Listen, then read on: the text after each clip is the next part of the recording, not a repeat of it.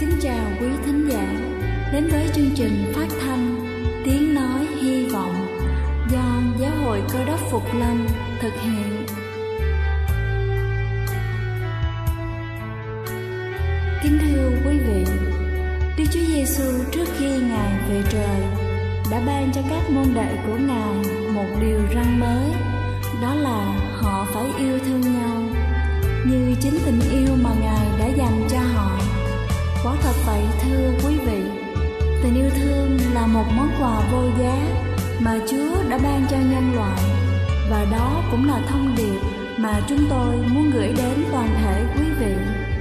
Nếu quý vị muốn tìm hiểu thêm về chương trình, về niềm tin hoặc muốn nghiên cứu về lời Chúa, xin quý vị gửi thư về chương trình phát thanh Tiếng Nói Hy Vọng, địa chỉ 224 Phan Đăng Lưu, phường 3, quận Phú Nhuận, thành phố Hồ Chí Minh hoặc gửi email cho chúng tôi theo địa chỉ tiếng nói hy vọng amos@gmail.com Ngoài ra, quý vị cũng có thể liên lạc với bất kỳ hội thánh cơ đốc Phục Lâm tại địa phương gần nhất.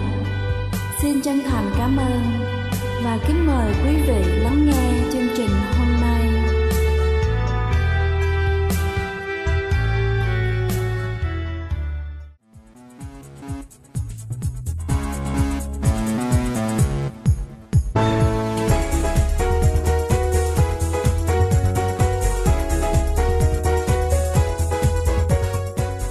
kính chào quý vị thính giả trên khắp cả nước. Mở đầu cho chương trình phát thanh buổi sáng hôm nay là một đề tài sức khỏe nói về nguyên nhân khiến chúng ta quá gầy hoặc quá béo. Theo nghiên cứu, các chứng rối loạn ăn uống như là biếng ăn hay là hấu ăn đều ảnh hưởng nghiêm trọng đến hành vi ăn uống và kiểm soát cân nặng.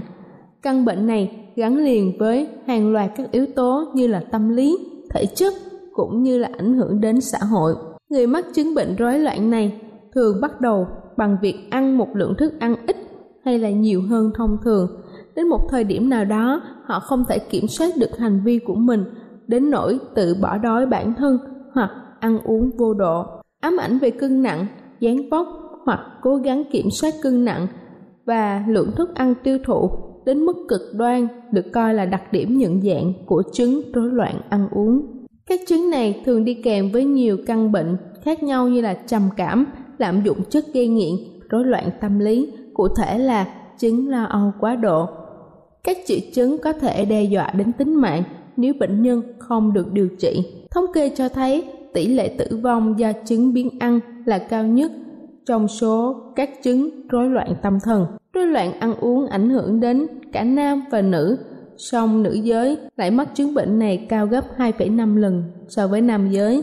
Bệnh thường xuyên xảy ra ở tuổi thanh thiếu niên nhưng trẻ em và người lớn cũng có thể mắc phải. Đầu tiên chúng ta sẽ theo dõi về chứng biến ăn, kể cả khi rõ ràng bị thiếu cân những người mắc chứng biến ăn này sẽ luôn cho rằng mình bị thừa cân, kiểm soát hành vi ăn uống, thức ăn và trọng lượng cơ thể thành nỗi ám ảnh, khiến cho những người mắc bệnh này thường xuyên theo dõi xem mình nặng bao nhiêu, đồng đếm đồ ăn một cách kỹ lưỡng và chỉ ăn một số thực phẩm với lượng rất nhỏ. Một số người bị chứng biếng ăn sau này cũng mắc phải chứng cuồng ăn kèm theo một loạt hành động như có chế độ ăn uống hà khắc, tập quá sức, nôn mửa hoặc lạm dụng thuốc nhuận tràng, thuốc lợi niệu, thụt ruột. Các triệu chứng của bệnh biến ăn bao gồm gầy yếu, kiêng khem một cách ngặt nghèo, sợ tăng cân, không ngừng theo đuổi mong ước về dáng vẻ mảnh mai, không muốn duy trì cân nặng chuẩn, quan niệm méo mó về hình ảnh, cơ thể và trọng lượng. Một số người mắc chứng bệnh biếng ăn được chữa dứt điểm chỉ sau một lần điều trị, số khác thì khỏi bệnh nhưng lại tái phát. Nhiều trường hợp mắc chứng bệnh biến ăn kinh niên khiến cho sức khỏe suy giảm trong quá trình chống lại căn bệnh này. Một số triệu chứng hoặc biến chứng có thể xuất hiện thêm như là bệnh loãng xương, tóc và móng tay giòn, dễ gãy, da khô, vàng vọt, mọc lông khắp cơ thể, thiếu máu nhẹ, thái hóa cơ, cơ thể bị yếu ớt, táo bón nặng, huyết áp thấp, mạch đập chậm, suy tạng và có thể là vô sinh. Thứ hai, chúng ta sẽ tìm hiểu đến chứng gây nôn sau khi ăn.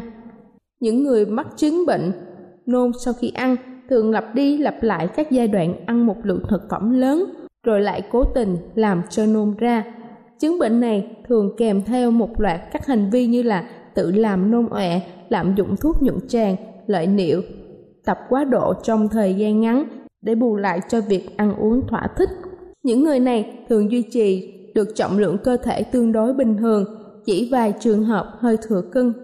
Dù vậy, họ vẫn có những điểm tương đồng với bệnh nhân mắc chứng bệnh biến ăn, đó là sợ bị tăng cân làm đủ mọi cách để giảm cân và luôn chán ghét dáng vóc của mình. Hành vi ăn uống vô độ thường được giấu giếm vì bệnh nhân cảm thấy tội lỗi hoặc ghê gớm chính mình. Cứ như vậy, họ rơi vào vòng lẫn quẩn, ăn thỏa thích rồi lại cố gắng nôn ra hết. Với tần suất như vậy vài lần trong một tuần cho đến nhiều lần trong một ngày.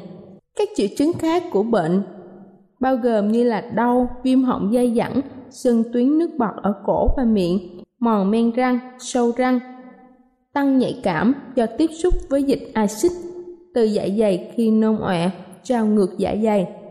Thực quản, đau, rối loạn, trong ruột do lạm dụng thuốc nhuận tràng, thiếu nước trầm trọng do sổ ruột khiến các chất dịch cơ thể bị đào thải mất cân bằng điện giải, có thể dẫn đến suy tim hoặc là đột quỵ.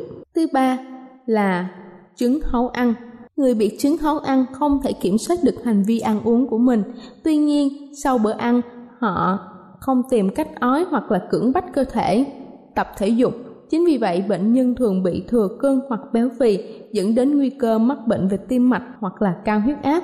Bên cạnh đó, những người này cũng cảm thấy xấu hổ và tội lỗi về việc ăn uống vô độ của mình và lại tiếp tục ăn uống để vơi bớt đau buồn. Kính thưa quý vị, mục tiêu của việc điều trị rối loạn ăn uống là giúp bệnh nhân có chế độ dinh dưỡng đầy đủ, trọng lượng cơ thể đạt mức sức khỏe cân bằng lại, mức độ tập luyện và ngừng các hành vi ăn uống vô độ rồi tự gây nôn ói. Các phương pháp điều trị tâm lý trị liệu này bao gồm phương pháp dựa vào gia đình đã được chứng minh là hiệu quả trong việc điều trị rối loạn ăn uống. Ngoài ra một số thuốc chống trầm cảm như là FDA cho phép lưu hành cũng hỗ trợ việc điều trị và giảm bớt tâm trạng lo âu, sầu não, thường vẫn đi kèm với chứng rối loạn ăn uống khác. Đây là chương trình phát thanh Tiếng Nói Hy Vọng do Giáo hội Cơ đốc Phục Lâm thực hiện. Nếu quý vị muốn tìm hiểu về chương trình hay muốn nghiên cứu thêm về lời Chúa, xin quý vị gửi thư về chương trình phát thanh Tiếng Nói Hy Vọng địa chỉ 224 Phan Đăng Lưu, phường 3, quận Phú Nhuận, thành phố Hồ Chí Minh hoặc gửi email cho chúng tôi theo địa chỉ tiếng nói hy vọng amos@gmail.com. Ngoài ra, quý vị cũng có thể liên lạc với bất kỳ hội thánh cơ đốc Phục Lâm tại địa phương gần nhất. Xin chân thành cảm ơn và kính mời quý vị tiếp tục lắng nghe chương trình hôm nay.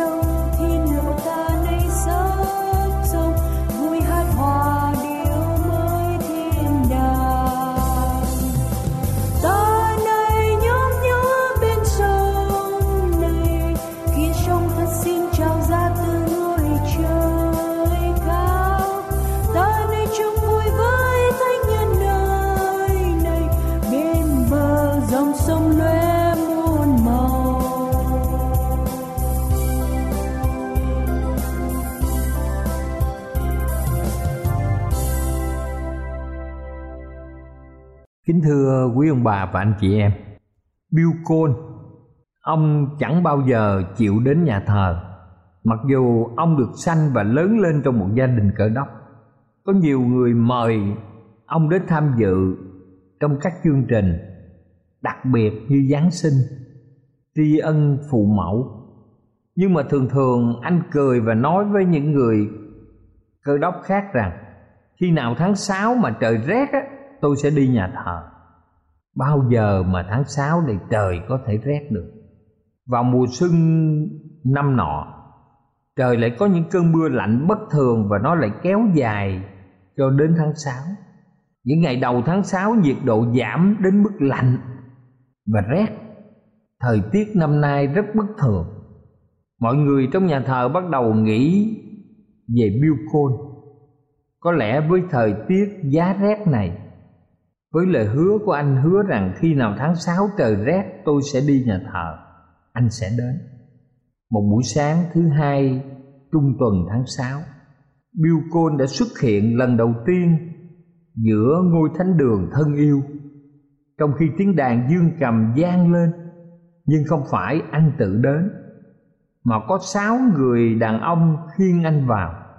Anh đã thực hiện lời hứa của mình với các người tín hữu nhưng thay vì ngồi trên băng ghế để dự chương trình, thì anh cũng đến. Nhưng anh đã nằm ở trong quan tài. Kính thưa quý ông bà, anh chị em, nhiều người được nghe lời chứng về Chúa Giêsu là đấng cứu thế. Nhiều người được mời đến các phiên nhóm của các điểm nhóm và hội thánh. Nhưng cũng nhiều người không đi thờ phượng vì họ bận những công việc buôn bán, những công việc hàng ngày họ hẹn, ngày mai, tuần sau, tháng sau và dịp lễ sau. Rồi công việc lo toan ở đời sống lại đến. Họ không bao giờ giữ cái ngày hẹn ấy. Thưa ông bà chị em, chỉ có lúc này, chỉ có ngay lập tức. Dầu cuộc sống có khó khăn dầu có thuận lợi, hay là có những điều không hài lòng chúng ta luôn luôn phải giữ một niềm tin nơi chúa đáp lời kêu gọi khẩn cấp của ngài những ai đang có những gánh nặng của cuộc đời xin hãy đến nhanh chóng với Chúa Cứu Thế. Ở trong sách Luca đoạn 5 câu 32, sách Luca đoạn 5 câu 32 Kinh Thánh nói rằng không phải người khỏe cần thầy thuốc xong những người đau ốm ta không phải đến gọi kẻ công bình hối cải, xong kẻ có tội và trong công vụ đoạn 3 câu 19 vậy, các ngươi hãy ăn năn và trở lại, đặng cho tội lỗi mình được xóa đi ai trong chúng ta cũng phạm tội, và chính tổ phụ chúng ta, ông bà tổ tiên của chúng ta là Adam và Eva đã phạm tội với Thượng Đế. Cho nên sự hối cải là sự ăn năn tội, ăn năn về những hành động xấu xa hoặc sai trái mà bản thân chúng ta ở trong quá khứ đã phạm lỗi và chúng ta quyết định thay đổi đi theo con đường mới trong đời sống với đấng cứu thế. Theo cơ đốc giáo, sự hối cải là bước khởi đầu ở trong đời sống đức tin Trước kia có nhiều tiên tri đã kêu gọi dân sự ăn năn, hối cải. Chúng ta thấy Kinh Thánh ghi lại gương của dân bắp tích. Ông đã rao giảng sứ điệp ăn năn.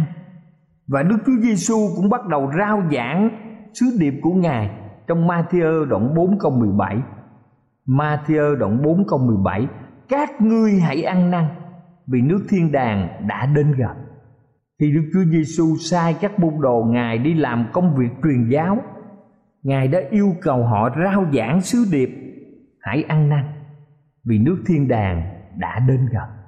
Ở trong sách Esai đoạn 58 câu 1 Tiên tri Esai đã kêu gọi, Người nói rằng hãy kêu to lên, Đừng dứt, Hãy cất tiếng lên như cái loa, Rao bảo tội lỗi dân ta cho nó, Và rao bảo sự gian ác nhà gia cốt cho nhà ấy, để người công bình bước đi trong đường lối công bình thì đầu tiên chúng ta phải nhận biết những điều sai trái tội lỗi của bản thân.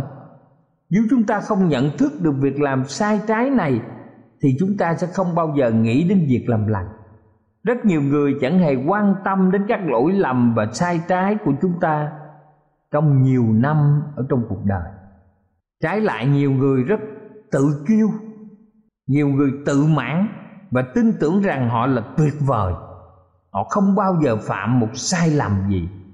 Đó là lý do tại sao họ không thích nghe những từ ngữ như là tội nhân, là ăn năn. Và nhiều người ở trong xã hội chúng ta đều thích nghe những lời khen ngợi, những lời ca tụng mình.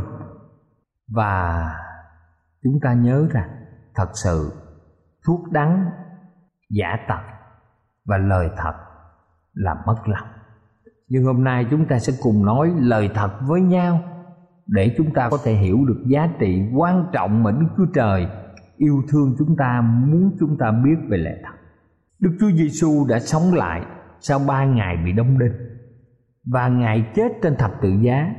Sau đó 40 ngày Ngài thăng thiên. Khi Đức Chúa Giêsu về trời, các môn đồ Ngài đã tụ tập ở trên thành Jerusalem, ở trên một gác mái tại thành Jerusalem trong 10 ngày để cầu nguyện. Họ thiết tha cầu xin sự tha tội và sự tuôn đổ Đức Thánh Linh. Họ đã làm những điều này theo sự chỉ bảo của Đức Chúa Giêsu. Những lời cầu nguyện tha thiết hết lòng của họ mà một trăm hai chục người trong nhóm của họ đã nhận được quyền năng từ Đức Thánh Linh. Phi-e-rơ thậm chí là một môn đồ gần gũi nhất với Chúa Giêsu nhưng ông đã từ chối Chúa ba lần trước tòa công luận khi Đức Chúa Giêsu bị bắt. Nhưng khi ông cầu nguyện cùng Đức Chúa Trời với lòng ăn năn sám hối, ông đã được ban ơn Thánh Linh và ông đã làm chứng dạng dĩ cho danh Đức Chúa Giêsu trước đoàn dân đông tại thành Jerusalem.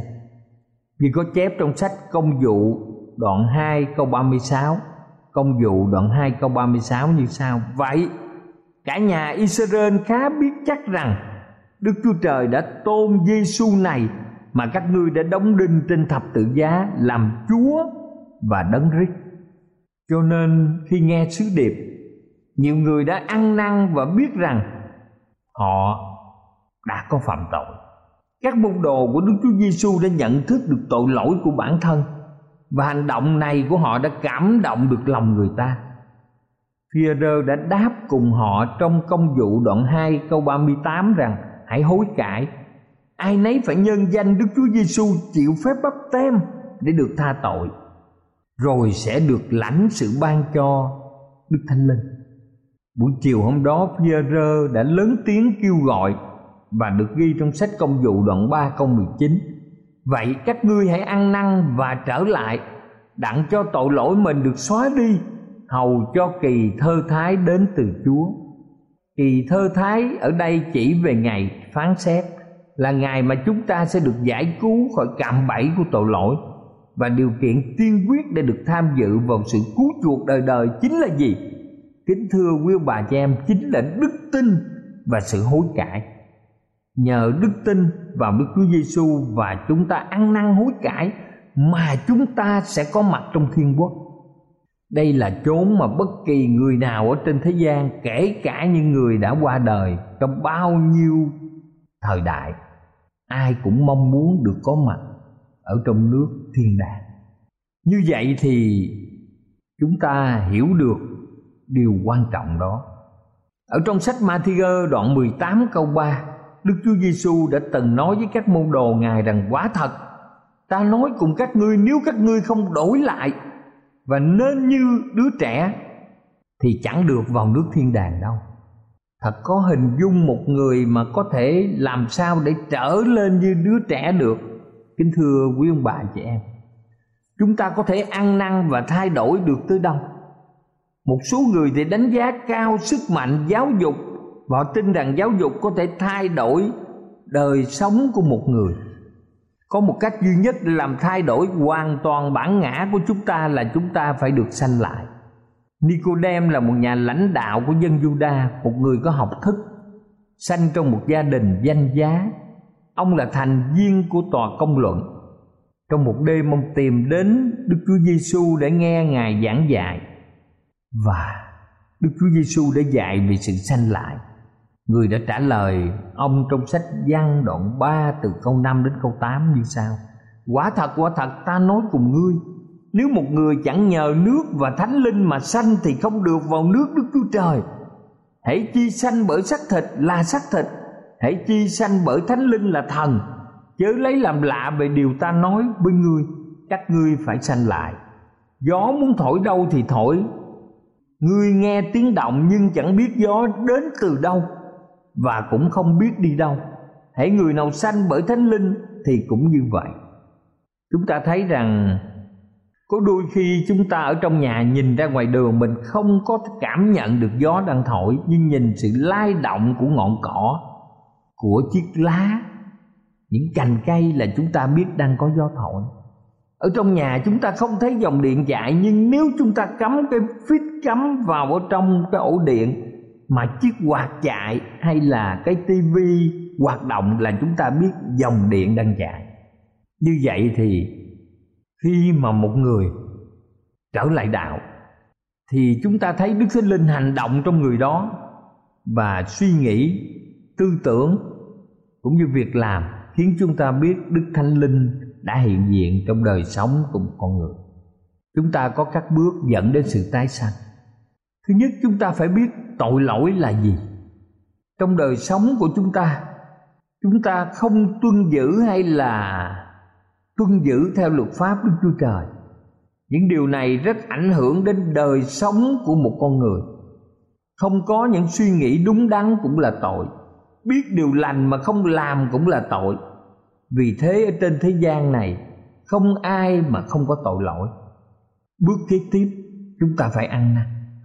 Khi chúng ta nhận ra mình là một tội nhân và mình đã làm những điều sai trái, chúng ta phải thật sự ăn năn và hối cải về những tội lỗi Phaolô đã viết cho hội thánh Corinto như sau: Nay tôi lại mừng, không phải mừng về sự anh em phải buồn rầu, song mừng về sự buồn rầu làm cho anh em sanh lòng hối cải. Vì sự buồn rầu theo ý Đức Chúa Trời sanh ra sự hối cải.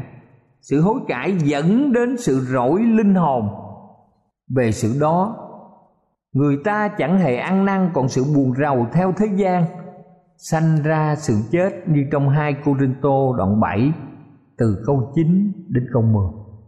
Sự buồn rầu muốn nói ở đây là sự ăn năn tự đáy lòng chúng ta. Kính thưa quý ông bà chị em, khi chúng ta nghĩ đến tình yêu thương vô bờ bến của Đức Chúa Giêsu, tình yêu thương vô bờ bến của Đức Chúa Trời và sự đau khổ trên cây thập tự của Đức Chúa Giêsu thì tự trong đáy lòng chúng ta nhận ra một điều. Đó là tình yêu thương vô đối của thượng đế đối với nhân loại. Ngài yêu khi chúng ta còn phạm lỗi. Sứ đồ Phaolô nói trong sách Roma đoạn 2 câu 4 người đã viết lòng nhân từ của Đức Chúa Trời đem ngươi đến sự ăn năn. Nếu không có sự cảm động bởi Đức Thánh Linh của Đức Chúa Trời chúng ta không thể có kinh nghiệm về sự ăn năn. Sự ban cho của Đức Thánh Linh đã khiến cho chúng ta được sanh lại. Và bước kế tiếp nữa, tức là bước thứ ba, là chúng ta phải xưng tội. Khi lòng chúng ta đau buồn và thống hối bởi tội lỗi bản thân, thì chúng ta có thể xưng tội trực tiếp với Chúa Giêsu trong lời cầu nguyện của mình. Như trong một gian đồng một câu chín, còn nếu chúng ta xưng tội mình, thì ngài là thành tính công bình để tha tội cho chúng ta và làm cho chúng ta sạch mọi điều ác. Bất cứ một người công dân nào mà phải ra tòa khi tòa án tuyên bố chúng ta vô tội, thật là một ngày vui cho đời sống chúng ta khi chúng ta được sạch mọi điều gian ác. Đức chúa trời cũng làm như vậy đối với đời sống tội lỗi của chúng ta. Và bước thứ tư là chúng ta phải từ bỏ tội lỗi từ bỏ tội lỗi chính là điều mà sứ đồ Phaolô đã khuyên trong công vụ đoạn 26 câu 20. Công vụ các sứ đồ đoạn 26 câu 20 phải ăn năn và trở lại cùng Đức Chúa Trời làm công việc xứng đáng với sự ăn năn. Chúng ta phải xây bỏ các con đường tội lỗi chạy theo tư dục bản thân và chúng ta đi theo một con đường đời sống mới, đời sống ở trong Chúa. Như vậy chúng ta đã được thấm nhuần ở trong đời sống của Chúa. Sách Cô Lô Xe đoạn 2 câu 6 Sách Cô Lô Xe đoạn 2 câu 6 có viết, Anh em đã nhận Đức Chúa Giêsu Christ thể nào Thì hãy bước đi trong Ngài thể ấy Khi chúng ta bước đi trong Chúa Giêsu như trong sách Cô Lô Xe đoạn 2 câu 6 Chúng ta sẽ có một đời sống chiến thắng Đức Thánh Linh ngự trong đời sống của chúng ta và Đức Thánh Linh sẽ hướng dẫn chúng ta ở trong mọi điều. Chúng ta cần phải để Đức Chúa Giêsu ngự vào lòng. Chúng ta được chết, được sống lại cùng với Chúa. Đức Chúa Giêsu là đấng cầm quyền sự sống ở trên chúng ta và chắc chắn chúng ta được bảo đảm bằng một đời sống chiến thắng. Cầu Chúa ban phước và ở cùng với ông bà chị em. Amen.